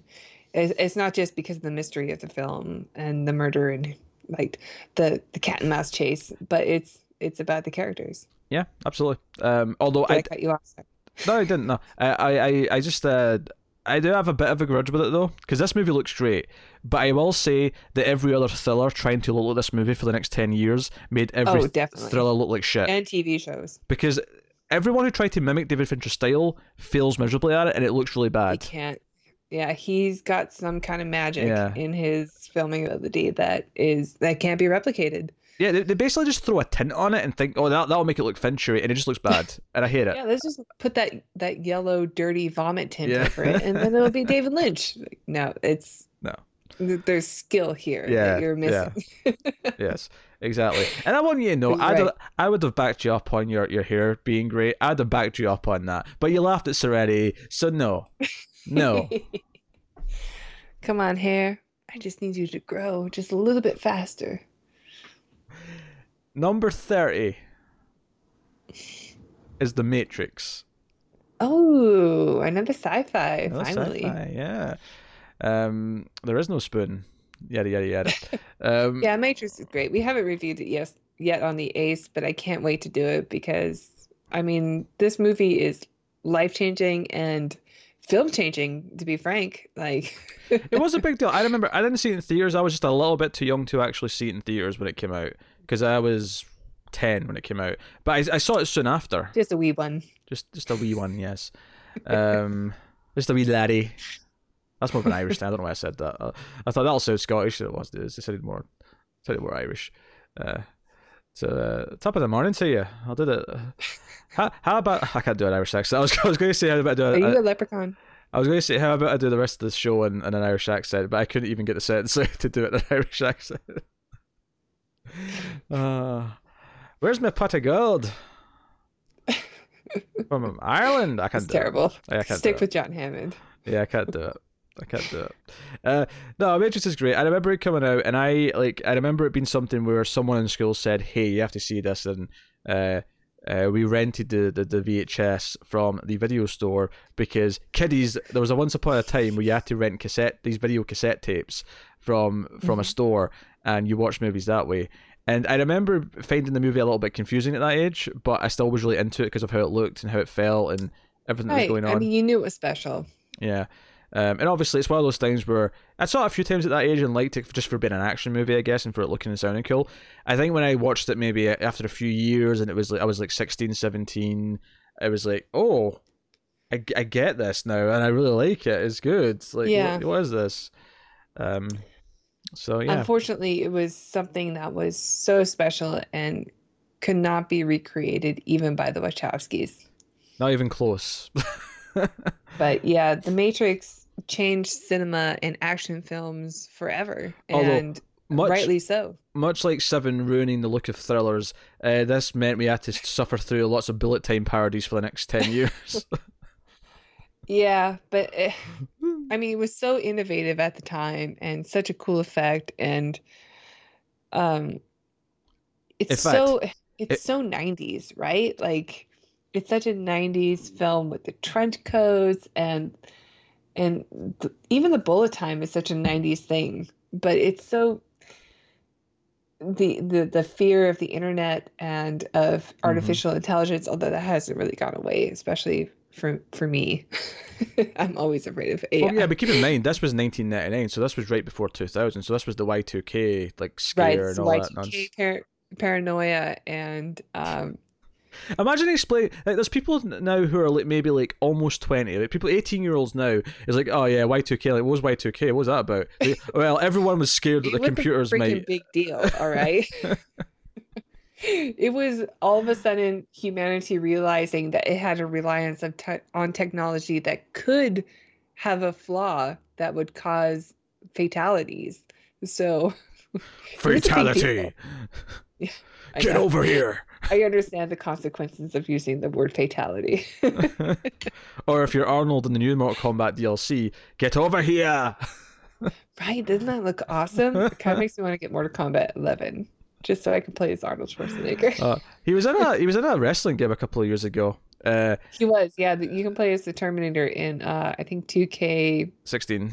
17, 16. 16 Okay. um because i had that one i played it on pc uh, there was two versions of him terminator 1 arnold had the jacket when he was coming out and he, he when he entered it made the the orb in the top of the ramp and he was he started kneeling down he wasn't naked he had the clothes on already but he was kneeling down and when he stood up the, the, the theme music started playing and he walked out of the ring the terminator 2 Right. arnold comes out in a motorbike uh, with the leather jacket on um Awesome. and rides around the ring and Yeah. I only know because I was a, a store manager for GameStop when that came out. Um, I, I don't play wrestling games. I don't know. I don't know WWE, but I, I remember the trailer for that a lot because Oh, it yeah. would play while I was working. even even recorded some uh, footage for it because the start of the T two entrance there was like, it was like a, on the Titantron a clip of him taking off his glasses and saying Judgment Day is here, and then he comes out. Um, so are we going to play Mortal Kombat or what? uh, we totally should, shouldn't we? I don't want to play other people online, but I'll play you online. We'll play. We'll play Arnold versus Arnold. Yes, well, yeah. Well, there's two versions of him. I think there's two versions in the trailer at least. Um, I think there's the younger one and the older one, yeah. right, from Dark Fate. I think so. Yeah, was like, a really Dibs on younger. one. Yes. We can swap. dibs. We can alternate. Mm, we'll see after Dark Fate if I want to play as older Arnold. Because the fatality in the trailer is, at least for the older one, is that it sends the the person into the future to be I know. torn apart by awesome? Terminators. Yeah, that's that's freaking great. That's a good fatality. Um, That was a great fatality. do you know? I actually think I should we should get 10 first, and uh, because 10's really cheap Plays now, Alien vs Predator. and Dibs on Predator. 10 has Alien, Predator, Freddy, and Jason. Okay, but dibs on Predator. Again, I want a shot of all of them. Come on though. we can't. You can't just always you play Predator. the rest three, but I'm gonna play as Predator. All right, fine, fine. I'll we'll record some of these fights. I'll upload them, and you can watch. Uh, Ah, get 1080 bit back up. you can you can watch uh, two people who are terrible at fighting games try to beat each other. Oh my god, I'm so bad. I'm so bad. I suck at them too. I mean, I wouldn't worry about it. I have six platinum trophies on my PlayStation, but you should know that uh, three of them are Lego games. So Three. I, I'll be honest. I thought it was going to be more than. I thought you were going to say five of them are Lego games. half of them are Lego games. oh dear. Um. Anyway, what were we on? Matrix. Matrix is really know. good. Yeah, I'm a little drunk. yeah. Matrix is fantastic. Um. Oh, Matrix is so good. Yeah. Let's review that on the Ace tomorrow. Tomorrow. I want to watch it. It's way too low on this list, by the way. okay. I don't know. I think 30 is about right for me. I mean, I don't know where I had it in my list. I did have it on my list somewhere, but um. I think it's top 20 at least for me. Okay. I mean, it, it not only changed sci-fi films, but it changed action movies. We got we get so many gung fu movies now. um, I know you said you were trying to say gun fu, but you said gung fu, and that's really funny to me. Um, gun so- fu. hey, that's something we need to do. You have to do your top 50 at least, or, or top 100 movies. Yeah, I mean, eventually, I could, I could sit, I mean, I could at sit, least sixty percent are going to be science fiction. So I, I could sit here and react to it, right? You could do your top 50 or 100, and I'll, I'll sit and be like, I can tell you right now, Drive and Serenity are not on it.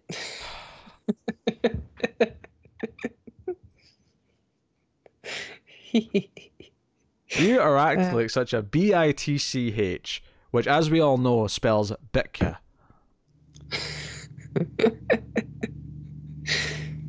um, Foxy, you resemble that term, don't you?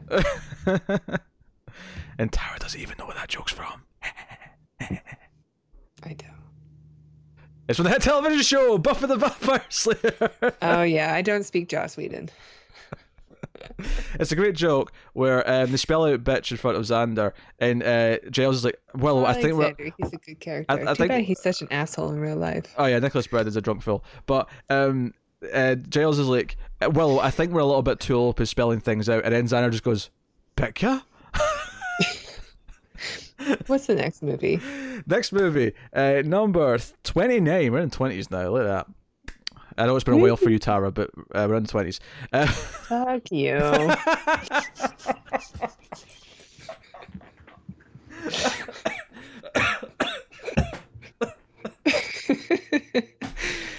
oh my god. Leave that out too.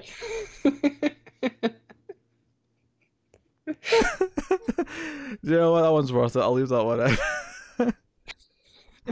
I'll leave that one. Lady in my prime. All right, number 29. Speaking of uh um what's the word I'm looking for here? Uh another word for prime might be um no, it's too dis- I can't even say that. That's a dark joke. It's too disgusting. Number 29 is Silence of the Lambs.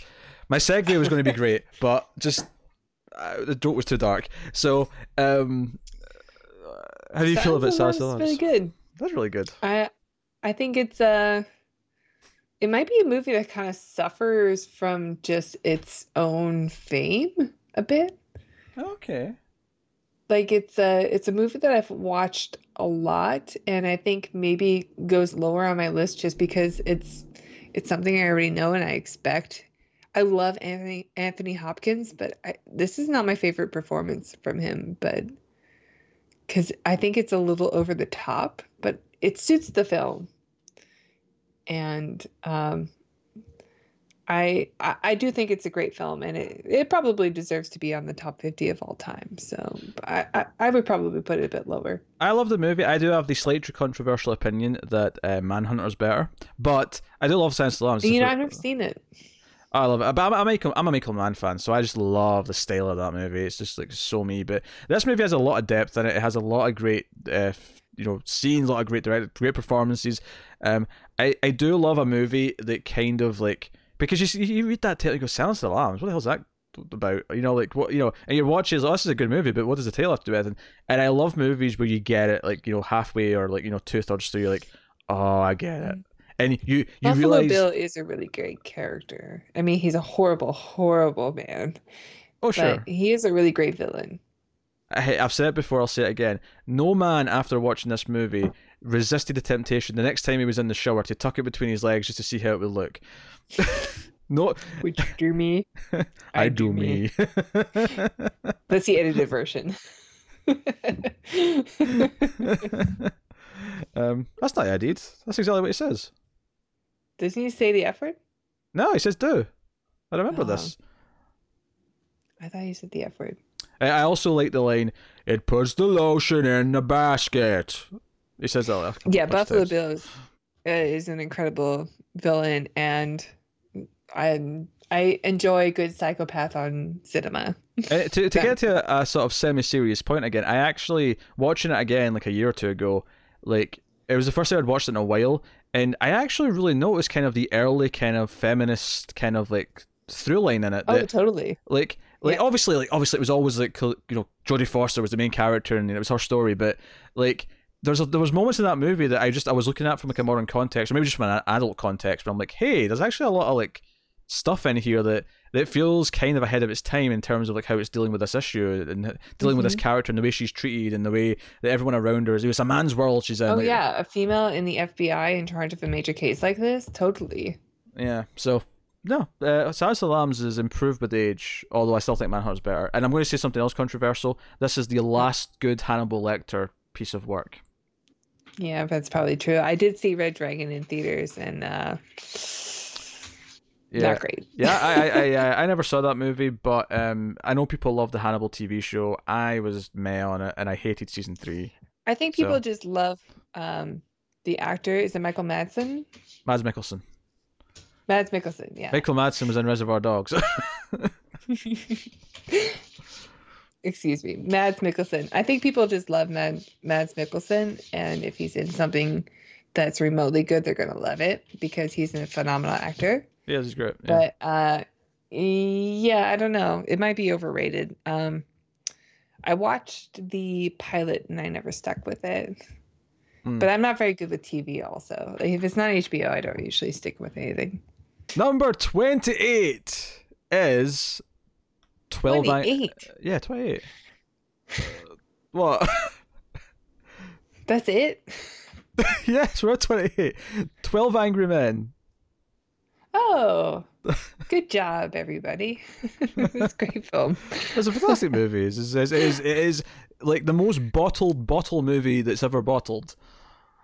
Yeah, but it's also one of those standard films that you watch in school and you're like, oh, this is what every film is based from. You know, it's it's great. Uh, Oh, I wasn't. I wasn't critiquing. I was saying that as someone who loves ball movies. yeah, it's no, I agree. It's a fantastic film. Yeah, these are great characters. It's it's a uh, you know it's a story. And do you know what the great thing about this? This is a story about not just like like uh you know incriminating someone just on a whim. Like you know it's actually Yeah, it's incredibly relevant today. Uh, in a way that is like sad, in a way that it just hurts. it's you're right. It's a movie that you can relate to today because there are many times where I have been like on the side of the mob and then somebody says, "Well, what about this?"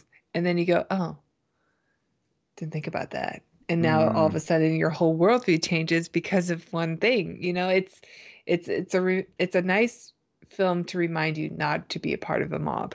I mean, I, I mean, I've never been wrong, so I don't know what that feels like. But um, I think it's good that the film connects with you in that way.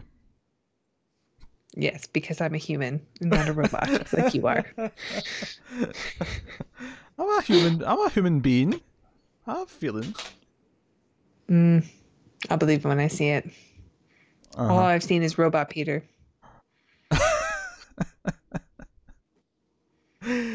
Oh dear. Anyway, uh, no, Twelve Angry Men's good. Uh, so so good. It's uh, Yeah, I don't know if there's much we could say about it, but yeah, it's great.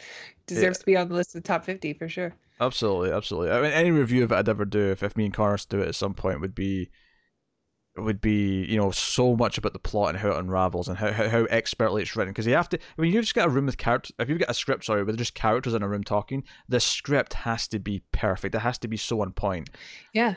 I don't think anybody has lines or has names. No, uh, Nobody has names that- either. They're hey. just juror number one through twelve, right? that'd be a really impressive movie if it was just 12 people in a room with no lines of dialogue um, but yeah but, Hey, uh, Kubrick could do it because he the first like forty minutes of 2001 doesn't have any True. dialogue. that's very true but like if you look at um damn it, Tara. Um the, the, Put mo- yourself together.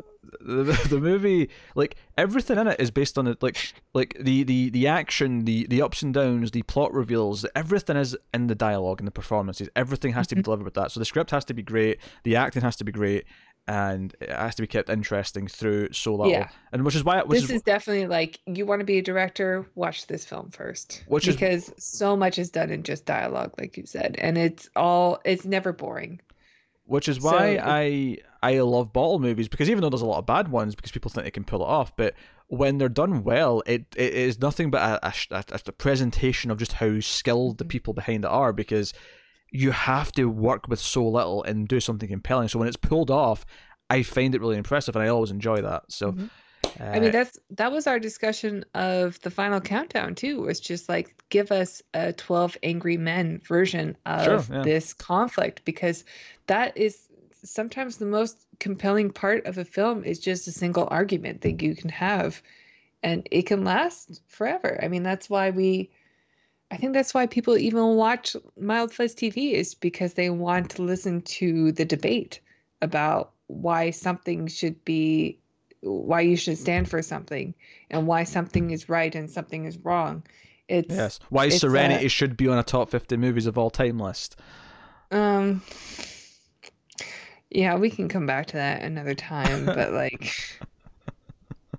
I don't know how much I want to devote my passion towards that, but you're making a I wonderful understand why you might want to. you were making a wonderful point continue I just don't speak Joss Whedon, okay? you can go Like I to don't speak British, I don't speak Whedon. you can go back to your point. You were making a good point. 12 Angry Men is great and deserves to be on the list. I think this spot is fair. I, I, I Is it 27? That's fair. 20, 28. Uh, you totally forgot your you forgot your point there, though, didn't you? Because I said to go back to it, and you just sort of went to Twelve Reagan is great. Yeah, I, don't, I remember what I was saying. yeah, so course, yeah. Um, number twenty-seven is The Exorcist. ooh, we get our first horror film. You're right. Actually, that's the first one, right? Yeah, good. Yeah, good point. Um, this was one that um, obviously it's a classic. It's not one that appeared on my list. I like it a lot, but I don't put it up at the you know the the, the highest end of horror movies for me. I didn't see The Exorcist until it was released in theaters for like an anniversary edition. Mm. And I want to say that was around like 99, 98, 99 when I saw it. Yeah. And it was, I remember seeing it and thinking that it was an incredible performance from a child, which you don't always see. It's that's kind of a rare thing. and um, there are parts of it that are scary, but it's not something that holds up as well as I thought it would as far as the fear goes. But as far as um, filmmaking and um atmosphere, uh, it definitely holds up Oh yeah. And I can see it. I can see it being like a, a, a game changer for for cinema. Oh sure, it's a solid movie. The direction is, is near flawless. The, the performances are really good. Um, I wonder, I wonder if it just doesn't connect to me in the same way it does to some people, just because I'm I'm a, I'm atheist and because I just I I just I don't believe Well, in. that could be of it. I mean, you so know? am I. And when I when I watched it, it was also just a. It just, uh, but I mean, I don't believe in ghosts or anything like that. And Oh, I can sh- still get pretty scared by ghosts. Oh sure, but I, th- I think the difference is though is that people do believe like you know I'm okay people do believe in ghosts I suppose but that does exist but um people that believe in them not the ghosts themselves. Just to make that clear. Um, but like with, with religion it's like you know it's such this this big thing that everyone like believes in. You know we, we've been reviewing righteous gemstones is this this inst- institutionalized thing. Um like you know what a like great show! what a I great should show. be on this list. basically I just want a, a remake of The Exorcist but Keith is like the assistant to the the priest. Oh, oh my God, Keith as in The Exorcist. yeah. I want a Keith movie. I want a Keith spin-off. I want everything Keith. Yeah, Keith Keith, Keith uh, goes west or something. I don't know. Call it whatever you want. Uh, Come on, HBO. It's comedy gold. Just make it. but like, I think I want to make it clear. I think it's a great movie. I, I think it's like a solid eight out of ten. But obviously, a lot of people think it's one of the best horror movies I've ever made, and they give it like a ten. And they'll give it like you know. I think if we saw it when it came out, it would have been a 10 out of 10 because Possibly. it would have been so ballsy and so different from anything that we have ever seen before. yeah, But I think because we've seen so many things inspired by The Exorcist that just do it a little bit better, that yeah, it's always going to be an 8 out of 10. yeah, uh, beautifully put. So um, that'll take us on to number twenty-six, which is actually the last movie of this video, this part, this episode, because as you can What? tell by the runtime, is that this is going very long, and this will be a two-parter. Because do you know what? I knew it was foolish to think that maybe I'm we'd go. sorry, I didn't mean to drink. I knew I knew it was foolish to think we'd go quick enough that we'd do all, all of it in one go. I knew that was foolish. Um, although Tara does have to drink next week now when we do the second part, so it's consistent. Otherwise, it's going I'm to be weird. out of my booze. I'll have to buy another bottle, and I don't like doing that. but it's going to be weird though if if the first half is all jolly and you're being all goofy, and then the second half is like, "I'm Tara, Mm, everyone, welcome, welcome to the show." you're a terrible influence. But okay. okay, number I'll- twenty-six. I'll take one for the team. number twenty-six is Halloween. Ooh, uh, I love this movie. I know you do too, but like, I think Halloween is very special for a film, and I think the the the horror of it holds up incredibly well, even more so than The Exorcist. And the soundtrack is, the score is unbelievable, and um, Michael Myers is exactly what he's supposed to be in this film, which is just an entity that you cannot escape from. And he's always there, even when you think that you are faster than him or more clever than him, he's always there. And I, I love that he's um, he is somehow better than you, but also uh, something slightly supernatural. And um, yeah, it's a this might be one of the best horror films of all time, if not the best.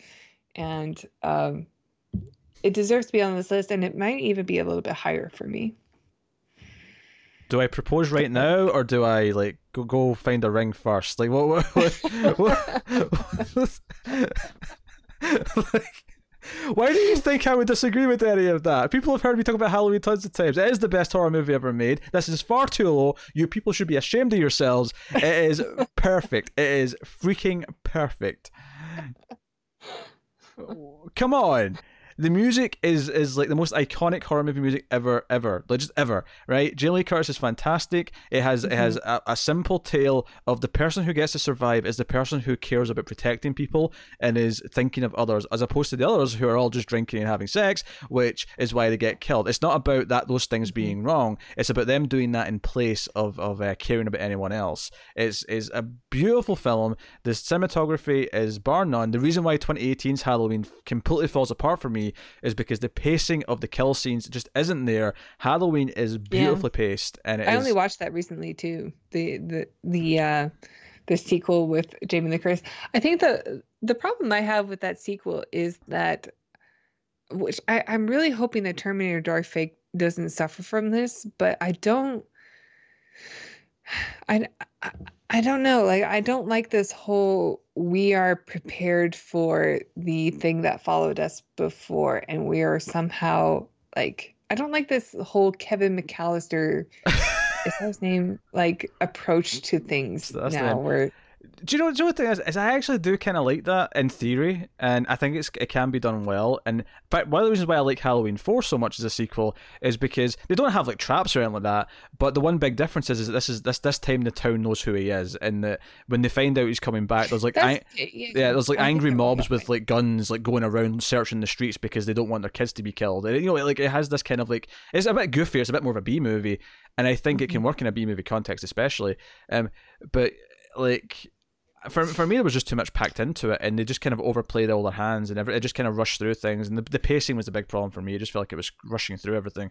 But Halloween, I did like the perspective of um, Michael Myers in the in the the sequel where he was doing the same kind of recreation from the first film where you were just kind of following him but from his perspective this time yeah, to I, I just wish it was slower. I I love I because I love that in the trailer. I yeah love the I, idea I behind can it. agree with that too Yeah. like it, it does seem a bit quick and I because I like that and it kind of establishes the the atmosphere I like that Michael Myers is something that is beyond our understanding and Mhm. um I like when crazy is something that is mysterious and not something that we have to figure out and fix. Yeah, which is why I hate the Rob Zombie remake because it gives you every reason why he is the way he is. Well, what's so great I about That, but I don't care to see Yeah. it. So what's so freaking great about Michael Myers, or uh, to put it correctly, the shape, because he's not credited as Michael Myers. Michael Myers is just when the mask gets taken off. The shape, yeah, because he's yeah, just I remember seeing that. I think that was in the remake too. Yeah. Or not the remake, the um the sequel that came out recently. Yeah, because because the whole idea in the script it described him. He's he's no longer a man. He is just the shape of a man, and that's why he's called the shape. Um, Mhm. and like what makes him so great, and part, I know I said this in the Terminator review that you know. Like, there's a lot of similarities between the Terminator and Michael Myers in a lot of ways. Oh, Like, totally. There's definitely some similar Well, vibes. the thing with Terminator is that he is just an unstoppable force. Yeah. And although he does eventually get stopped, spoilers.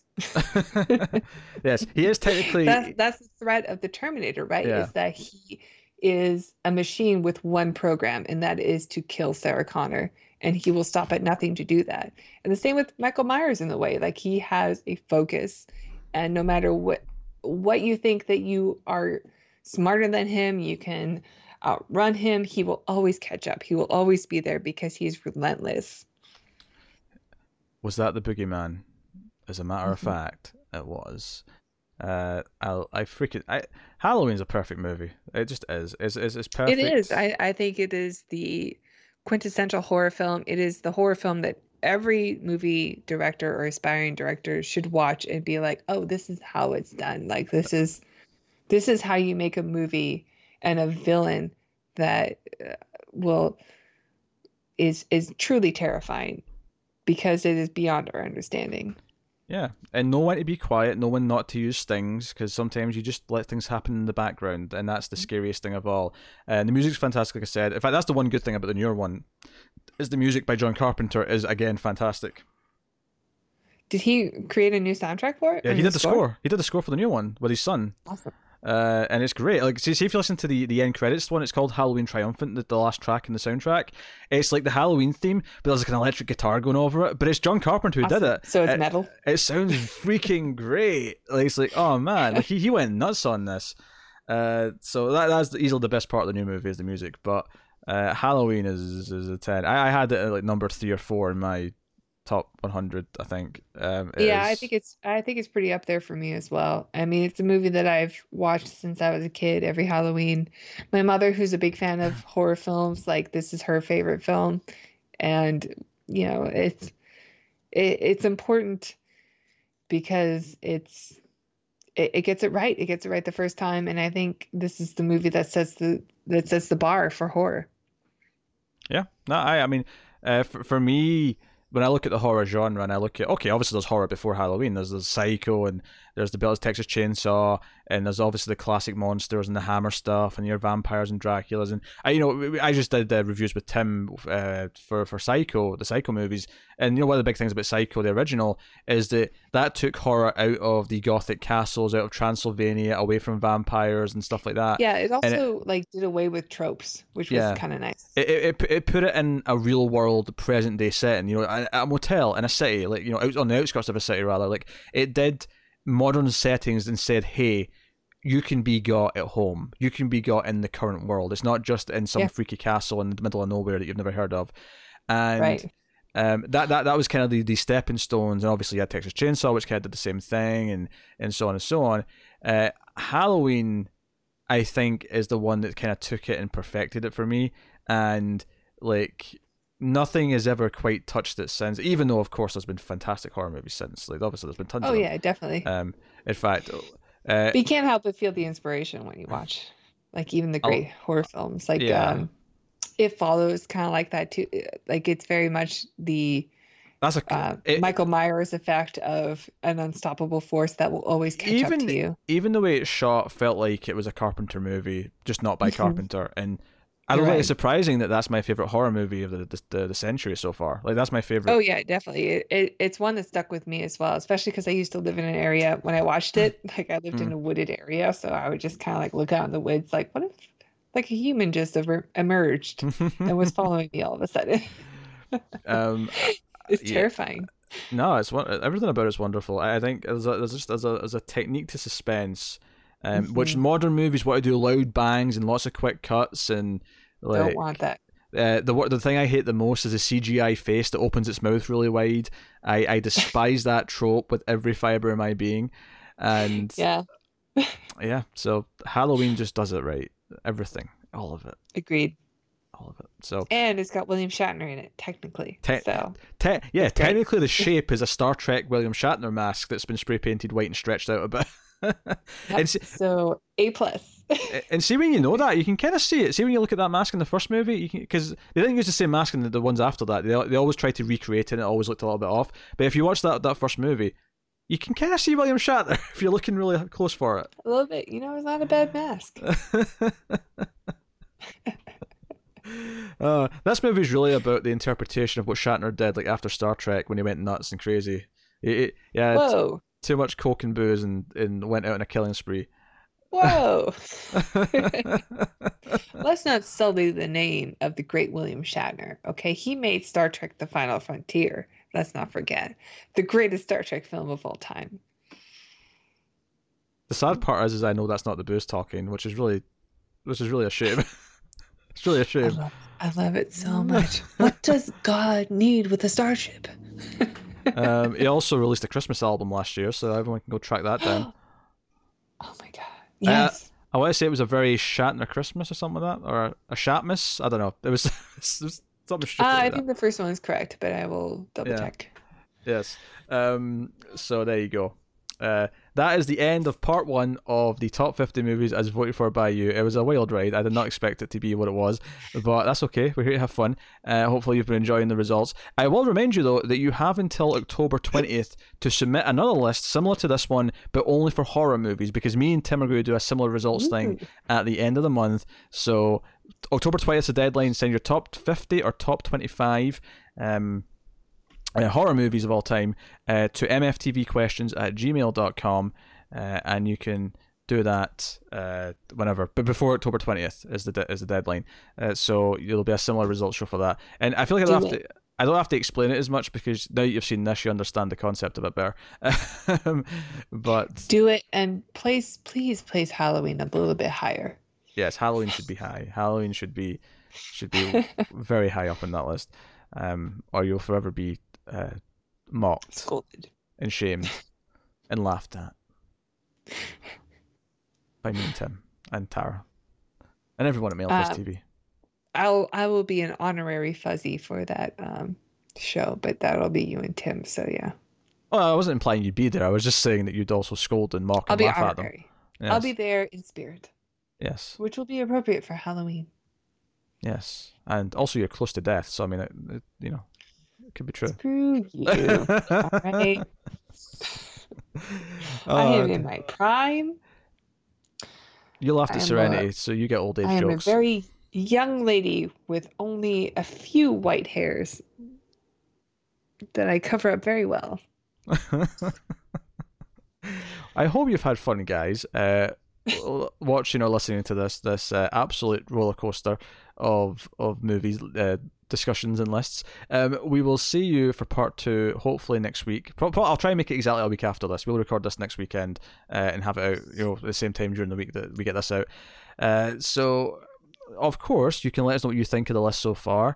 Um, feel free to reveal your 50 through 26s on. Actually, no, don't, just leave it till the, the end of it. Wait, wait till part two, and you can reveal your list Well, then. you can comment in the section below if you're watching on YouTube, or you can put in your own list for Mild Fuzz TV questions. What is it? MFTV questions At gmail.com. at gmail.com.